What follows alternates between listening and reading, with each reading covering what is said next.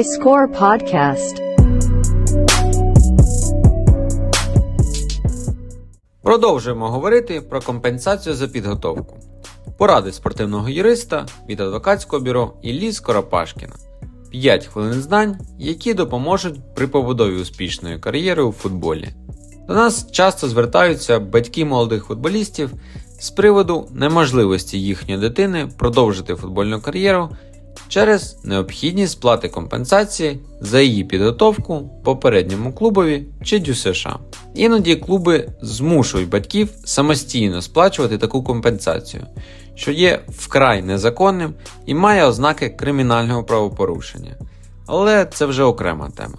Компенсація за підготовку дійсно може стати проблемою, тому ми порадимо варіанти, як можна це попередити та правильно прописати відмову клубу від компенсації. Існує два варіанти. Перший. Заздалегідь прописуємо відмову при укладанні контракту. Або другий варіант. Відмова клубу від компенсації може бути викладеною в окремому документі після укладання контракту чи по його закінченню. Перший варіант ну дуже рідко клуби готові відмовитись від компенсації при укладанні контракту, а особливо при підписанні юних гравців. Але другий варіант це звичайна практика. Регламентні норми допускають право професійного чи аматорського клубу, а також приватної футбольної академії відмовитись від компенсації за підготовку. Натомість аналогічна відмова з боку ДЮСШ з державним фінансуванням вважається недійсною. Державні ДЮСШ не можуть повністю відмовлятись від компенсації за підготовку футболіста, вихованого за бюджетні кошти, але можуть визначити адекватний рівень такої компенсації в окремому листі. Головне, щоб в будь-яких домовленостях з приводу компенсації, які зафіксовані письмово, було чітке посилання саме на компенсацію за підготовку футболіста. Фрази по типу сторони не мають претензій одна до одної, чи клуб не заперечує проти переходу футболіста до іншого клубу, чи клуб не вимагає фінансової компенсації за перехід. Такі фрази не скасовують компенсацію за підготовку попередньому клубові чи ДЮСШ. Ще один з варіантів, які люблять використовувати клубні юристи, клуб не претендує на компенсацію за підготовку відповідно до регламенту УАФ зі статусу і трансферу. У цьому випадку відмова клубу від компенсації стосується лише переходу на національному рівні.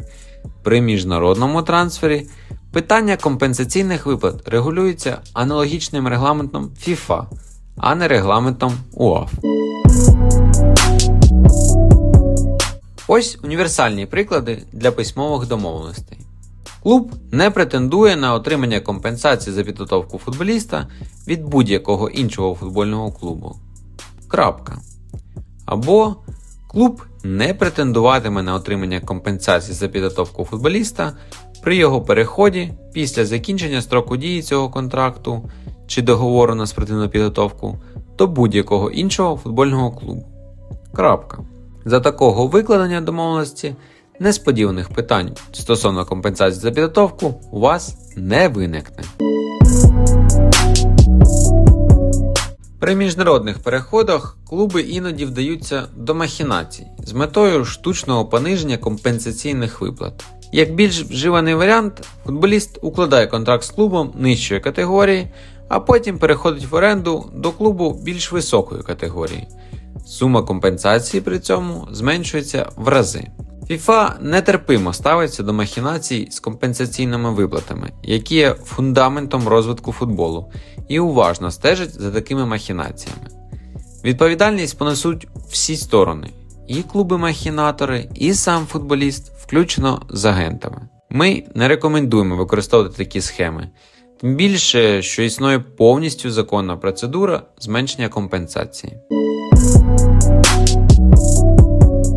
Згідно регламентних норм, якщо футболіст послідовно протягом 16 тижнів, приблизно 4 місяці, переходить між клубами на національному чи міжнародному рівні, і при цьому використовується третій клуб з прихованою метою обійти застосування певних правил чи законів, та або ввести в оману іншу фізичну чи юридичну особу, це вважається брідж трансфером.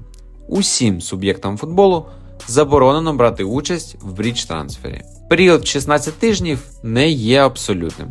Він береться за основу при розгляді підозрілих короткострокових трансферів. Такий трансфер FIFA не заблокує, однак може розпочати відповідне розслідування після його завершення. Якщо період між трансферами становить більше 16 тижнів, в ідеалі 5-6 місяців, то все законно. Отже, резюмуємо.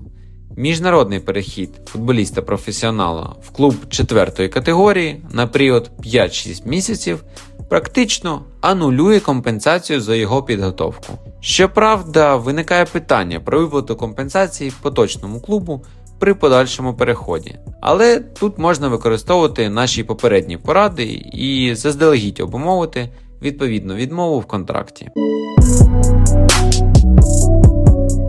Під час трудових взаємин у футболі виникає багато складних запитань.